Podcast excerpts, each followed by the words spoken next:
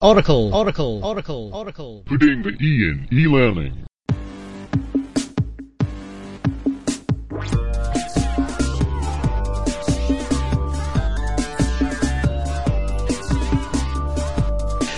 It's Thursday, 3rd of March 2005. Uh, I'm Derek Morrison, editor of Auricle, and this is one of our occasional series of uh, Auricle podcasts.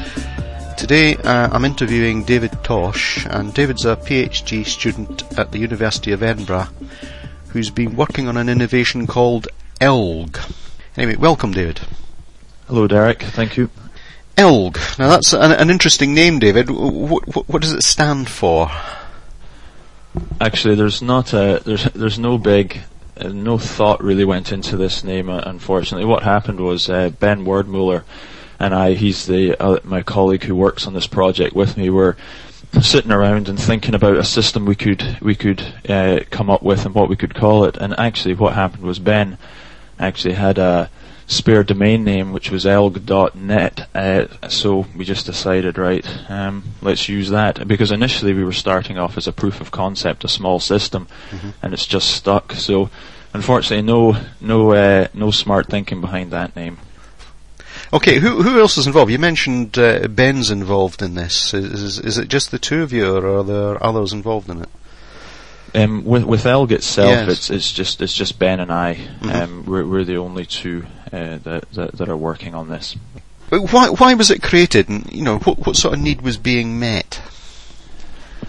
Okay, the the story behind this it's it goes back p- perhaps um, twelve months or so, and um, as part of my PhD, I decided to set up a weblog just to you know disseminate what I was thinking and to put out resources. And very quickly, this began to grow into a bit of a community with other bloggers in, in various parts of, of, of, the world. And then I got talking to Ben, who also worked at the university with me at that time. Um, and I didn't realize how much he was into all, a variety of different web communities and, and, and social networking and all and that sort of thing. So when we we got together and began thinking, right, this you know this could be quite a good tool for for for learning, research, academia. Um, and then as my PhD uh, started to progress and I was gathering data from various students and various institutions, it, it, it dawned on me that perhaps, and, and, I was also reviewing current systems, that there was there's, there's, there was things missing, and perhaps this could have been one of the uh, one one way that we could tackle and, and make systems a little more interesting for, for the student.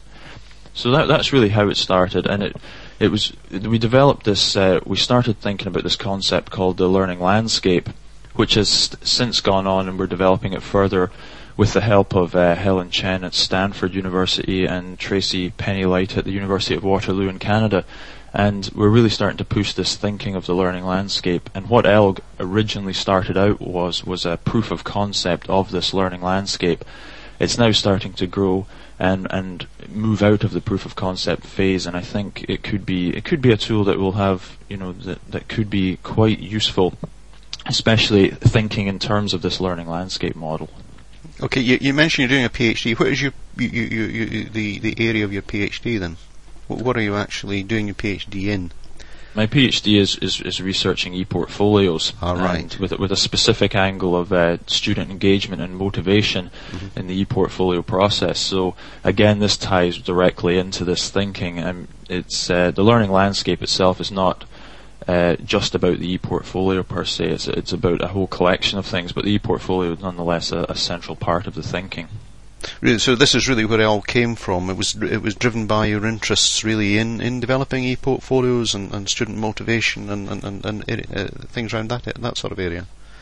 That's right. It was looking at e-portfolios and, and with with this blog that I had set up as a as a as a side thing, and then began thinking, right, how can I start or how can we incorporate uh, other web tools and technologies into the e-portfolio model to to enhance a to enhance its potential, but b to to increase engagement and perhaps give learners that are using e-portfolios just a little bit more incentive, something more for them in it than than just uh, a, purely the pedagogical aspects or whatever the institution that's uh, put out the what the institution's thoughts on the e-portfolio are. It gives it puts the learner, I think, a little bit more at the centre of the process. Okay, well, we'll certainly come back to that a, a little bit later. Um, what research underpins the work that you're doing then? Uh, obviously, doing a PhD, you're obviously doing a, um, a re- you've done the reviews of the literature, etc., etc. But what, what research underpins the work you've actually done in ELGG? One of the the main the, the, the research from my uh, perspective has been a lot has come from the surveys, focus groups, and interaction with students that I've had Mhm. as part of this as part of my research, and it was it's been talking to the, the demographic that's coming into university, you know, the 17, 18, 19, 19 year olds that are just coming into university, looking at tools that they're using and things that they're doing online. Um, and that's been the biggest driver, I think, for for for me in, in pushing this process forward. Is there anything you can tell us about this? Any um, early data, early, early, early findings, really, that uh, you could uh, um, Um, let us know about? I've, it's uh, the, a, a lot of the data I'm still in the process of analysing, but the one thing that is quite interesting is the the most um, interest that we've had in ELGG, or at least in the concept of this type of system, has been from that younger demographic coming into university, which isn't really a surprise in that a lot of the tools that we incorporate they're perhaps more familiar with, but uh, that that's coming through in, in my research. Okay. And again, we'll, we'll follow up that a little bit later as well. Um, does does ELGG make use of existing open source solutions, um, or is it all novel work? You know, and basically, are, are you are you able to ride on the shoulders of work that's gone before, or, or basically, are you creating everything from from fresh? with Elgg, it's the, the build has been all all from from scratch. Uh, ben Ben is the is the chief d- uh, designer and developer, but it, it does it does pull in strongly. I mean, we have looked at the other uh, tools that are currently out there, and it does look at the ideas and things that, that they have done, and, and we've we've looked at that, taken it on board, perhaps tried to step it on a little bit. So it, we do draw on what's going on out there, but as actual for actual coding and building, it's all been done uh, from scratch. Pretty good, pretty good. So, I'd like to focus a little bit now on the ELGG functionality. We- We've talked basically what conceptually has actually driven it and, and, and, and, and things like this, but what, what is ELGG? If you were to summarise ELGG for for um, the listeners of this, this, this podcast, how would you summarise its functionality? I would um, summarize ELGG by saying it's a it's a personal learning landscape, and by that I mean it's it's it's it's an environment with which, say, I as a learner could could come into the system, create some information about myself, but more importantly, I could I could upload things that I was interested in, resources I had found, and then begin to connect to other people who have got a like-minded interest in the field that I'm in, for example. Or, it, but it doesn't have to just be about uh, academia. Another important aspect of ELGG is learning from different contexts, be it from the, your, the community you're in, from the workplace, or from academia. It's taking things from all facets of of of, of your life. Um, so I can go in and share these interests, find out um, other people who, who have got um, similar interests that maybe they can point me towards resources, etc., and slowly start to build up this community of, of knowledge transfer. And again, that comes back from the my experience. I mean, I know the sample size in, in my study with my weblog is uh, well n equals one. It's just myself, but uh, it has been one of the best things I could have done for my PhD. Just getting into this sort of network and meeting other people, well, meeting them on and you know online in that sort of way, and sharing resources with one another has been um, has been one of the best things for progressing my PhD. So taking that thinking into ELGA, that's what I that's that's really what I think it is. It's a it's a personal learning landscape that the learner has complete control over all aspects of it. So i- is it's more than a weblog then? I, I think so. Yes. I mean, the weblog is a is a central component um, to to it. There's no doubt, and uh, the ability to be able to um, make private posts, public posts, posts to individual groups, uh, etc., and to be able to incorporate uh, items from your file repository and links to to other resources you find is is is it's all part of it. But yeah, the weblog is quite central to this. Okay, so we- we have a weblog, and you mentioned social. I think you mentioned social networking. Um, and what about taking information in from other weblogs? Does does does Elgg allow for this? There is there, the, at the moment we're still it's it's still very much in the development phase, and um, I believe uh, Ben is we are working on on um, syndication and being able to uh, pull in. Um, y- so if you have a set of other people that have we- uh, well, wait, sorry, I'll just go back and, and start that one. If you other users within ELGG, if they have a weblog and you connect to them, yes, that you'll automatically have a link on your uh, learning landscape that if you call the friends weblog, and if you click on this, that will give a you know a, an, uh, an update of all of your friends who have been posting in their weblogs. For external weblogs, we're currently in the process of building in that functionality. Okay. You mentioned friends a lot. What is a friend in this context? Does it does it actually have a meaning beyond uh, what we would normally understand, or has it got a particular significance within Elgg? I, I, um, I think friend we, we we used friend purely be, because it was through other social networking um, t- tools out there. For example, you've you've got Friendster or Orkut, um, etc. The, the term friend seemed to be something that, that, that was. I don't think I don't think it's got specific, specific interest, but it's it was something that uh, people who were familiar with social networking would be able to identify what what the idea behind friends and connecting to friends was. And do you use any technical standards related to friends, like friend of a friend, or We have got a basic uh, friend of the friend um, implement it, uh, implemented, and uh, again, this is something we're going to we're going to be expanding upon. At the at the moment, yes, the, the functionality is there, but it's it, it does need some expansion. So if I was making a post in an Elgg weblog, for the moment, I can, and I, I can decide who can see that post and comment on that post, can I? That's right. I mean, one of the central themes again to to this whole system is that the learner has um, complete control over all aspects of this. So, so therefore, if if you were to log in and you wanted to put a weblog post for only yourself, that that's quite a straightforward one. You would just select private, and only you would be able, you as a learner would be able to see it. However, you can go in and create what's called groups, and these essentially groups control access rights, and you can have as many of these groups as you require, and each group can have any number of friends um, in the group as you, as you want as well. Therefore, if you list that weblog post with the access privilege of just that group, the group name, only the people that are in that group will be able to see the weblog and comment on it.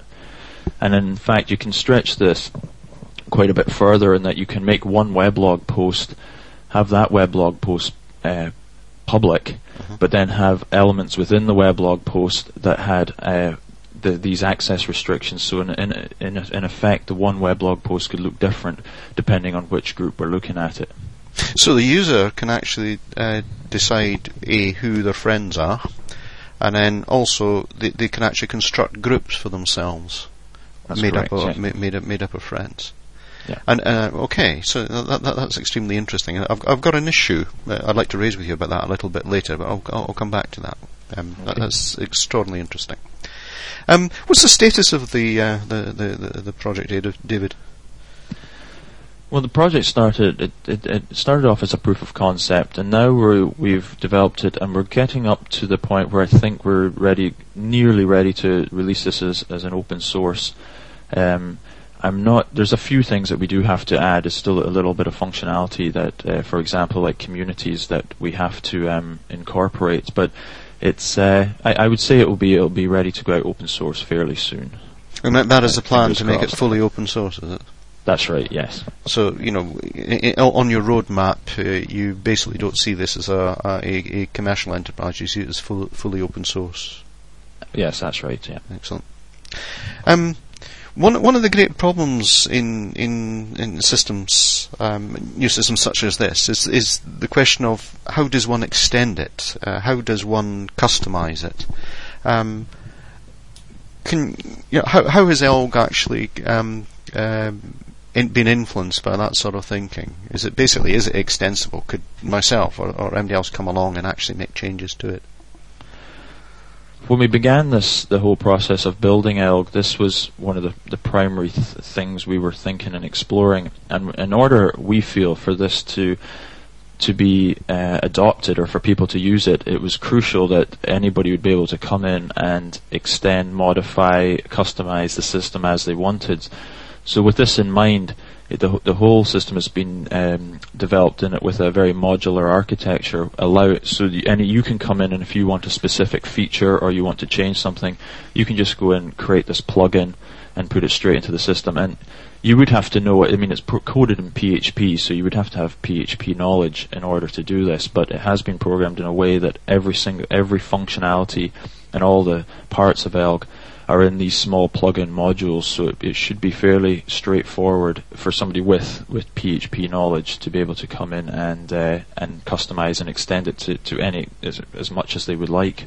Yeah, there's a lot of PHP coders out there, so or scripters out there, so that's uh, that's reassuring to hear that you, have actually gone the, the PHP route. Well, we thought there was a couple. I mean, PHP. We were we were looking at the, various options, and we thought PHP because it's it's one. I think it's one of the fa- if if not the fastest growing web uh, programming language. And as you say, there's a lot of people using it, and and it, again, it's a it follows the open source model. Okay. Now, uh, what I'd like to do, uh, listening to what the sort of ethos, the philosophy of, of Elgg has actually been, you know, what, what the drivers have actually been.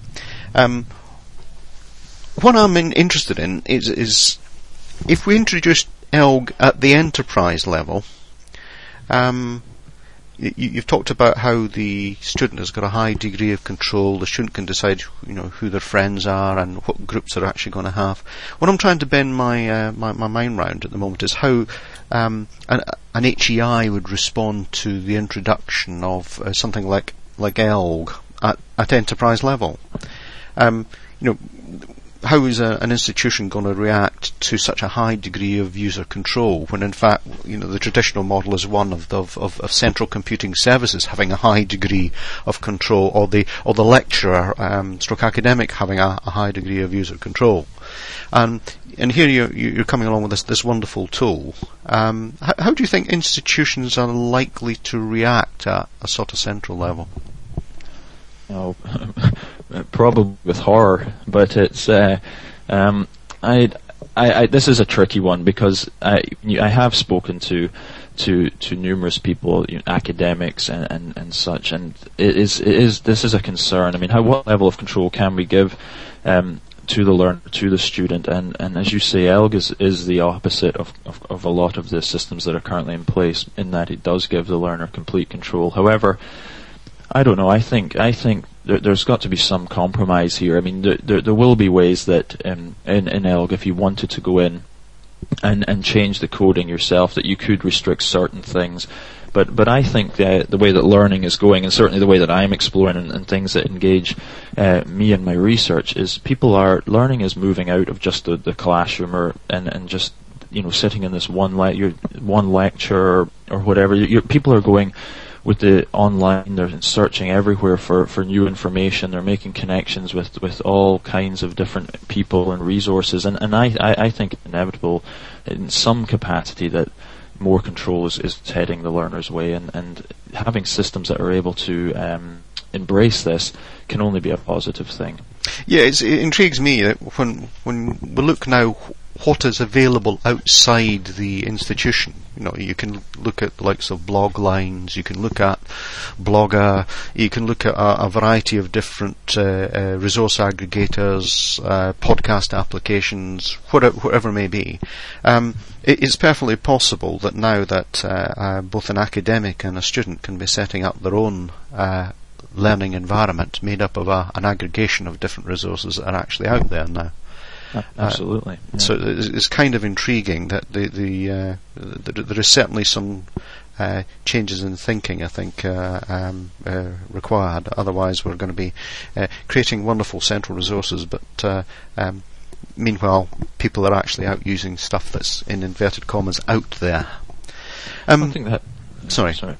No, that that that that is a good point, and and we, I think the thing that I would like to see that we avoid is that, as you say, you've got you go into your university or your college, and and you you log on to their and you use the systems they are, and then you, I, I think more and more as a as a learner who's used to using other um, online tools out with the academic uh, arena, you're going to become more and more frustrated with with the functionality that's available to you in the, in the current systems, and you'll be thinking, well, why can't it do this? Look at look at all that I can do in my own time, and therefore.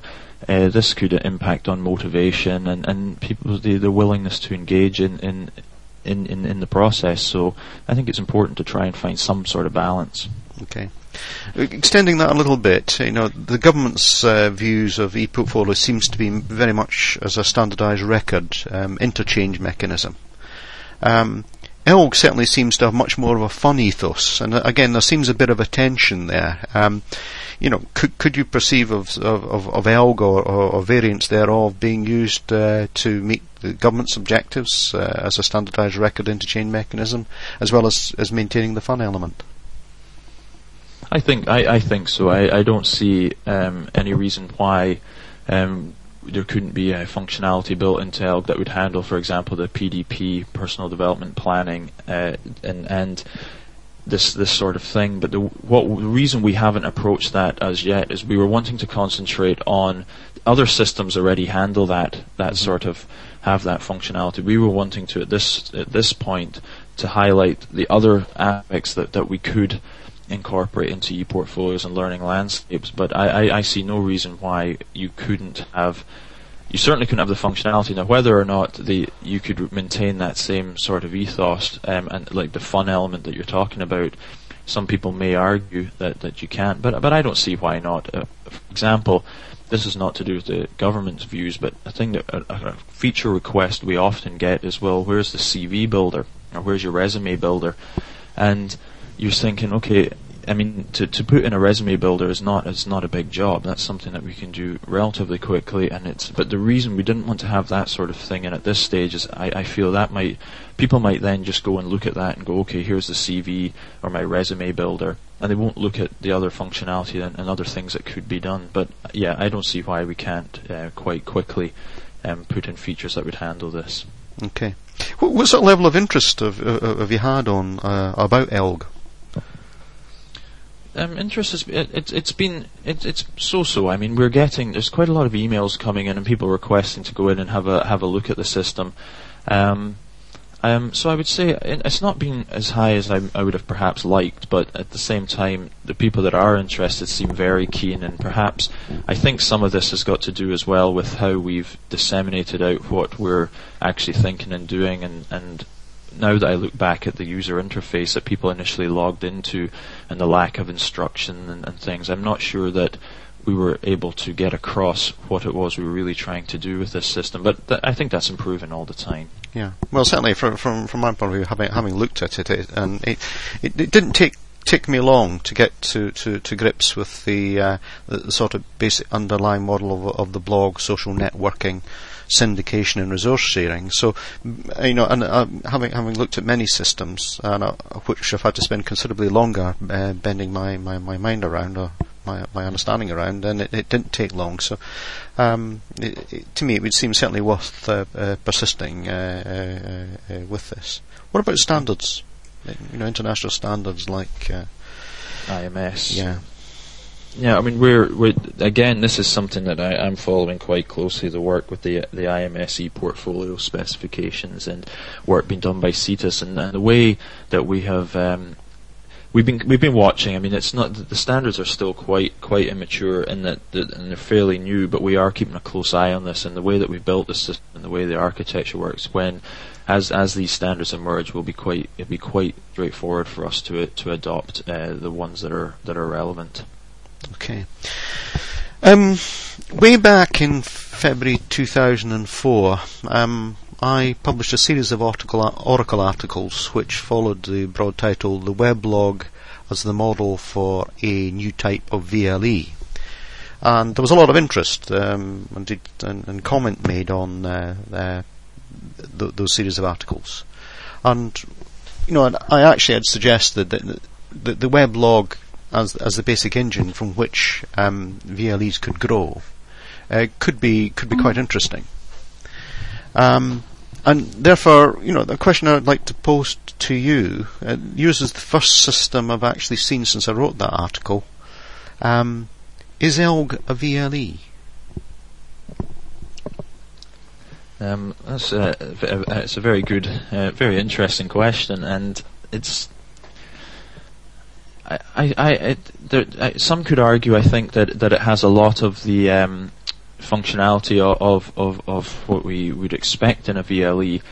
Uh, others are going to might might be horrified at the suggestion that this is a, you know, this this this could be a VLE, but um, it does have a lot of the features with resource upload, communication, but it also has uh, aspects that VLEs do not currently have, like social networking.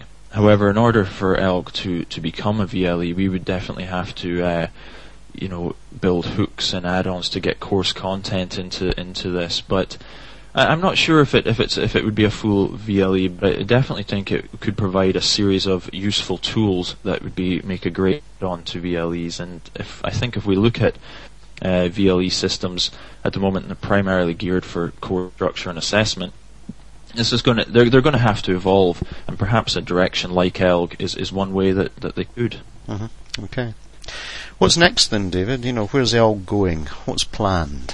What have you got on the uh, the lab bench for us? Um, I think that uh, from a development point of view, we have we're finishing up the functionality of communities, which is actually is, is going to be quite a big feature in that at the moment ELGG is, is, is my personal landscape. I can come in and I customize it, and I um, you know I can make my own templates, and I can uh, put up information, talk, make groups of who I want to. I have control over it. But the next thing is to actually there's going to have to be a way to, to regulate this in, in the sense that you could end up having a hundred friends and and you know it could it could get quite hard to keep on top of things. So one method is going to be to create communities and if you can create a community around a shared interest, so me as a as an administrator could set up a community. Say I have an interest in uh, music, for example, I could fire up a community of music, invite in a certain amount of, of friends. I, I, guess a better way to look at it, it could be a tutorial group or it could be a course, uh-huh. and you would have that would then be populated by the, the, the students that were in that tutorial that each community will have its own weblog and its own file repository that only those people in that group can access, unless, of course, you wanted to make some aspect of it public. Maybe you wanted to have a couple of weblog posts and some information so, so other people could see what was going on. But generally, the community would be about this group of people um, in in this specific course, and that could be one way to control the actual volume of, of information that um, that you're that you're receiving. Um, we're also going through it. Ben is, is, is still is keep is continually adding features and, and, and, and, tying up the code, and really we're going to explore ways to, to release this in open source and, and how that licensing works. And it's not something that we're that familiar with of, of, of the process of how to do. So uh, once we've explored how we actually go about doing that, I think we'll be uh, be ready to, to release ELGG. Well, it seems to me that JISC should be uh, expressing an interest in this um, because you know with the uh, the, the, e-learning program and uh, our focus upon uh, tools and toolkits and such like, mm-hmm. it seems to me that uh, you're, you're, you're coming at things from another direction and a, a very positive direction. Mm-hmm. Um, and certainly, it's uh, I, I, have I, I'm seldom impressed, but I've been impressed with what you've relatively quietly been doing, and uh, perhaps the time is now come. We perhaps we should be a little less quiet about what you're doing. Mm-hmm. Um, again, quite impressive work. No, well, I just well, th- thanks, Derek, and uh, thanks for giving me the opportunity to, to talk about this. And I, I guess if maybe it's worth uh, just if anybody does want to to get in touch, then they can uh, go to the website and uh, send send me an email about any aspect of this that they want to know. And what's the URL of that? Uh, it's just elgg.net. And could you spell that out for us?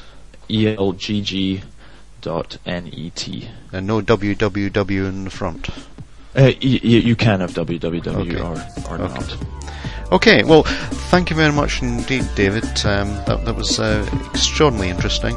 And uh, this is uh, Derek Morrison, editor of Auricle, uh, now signing off.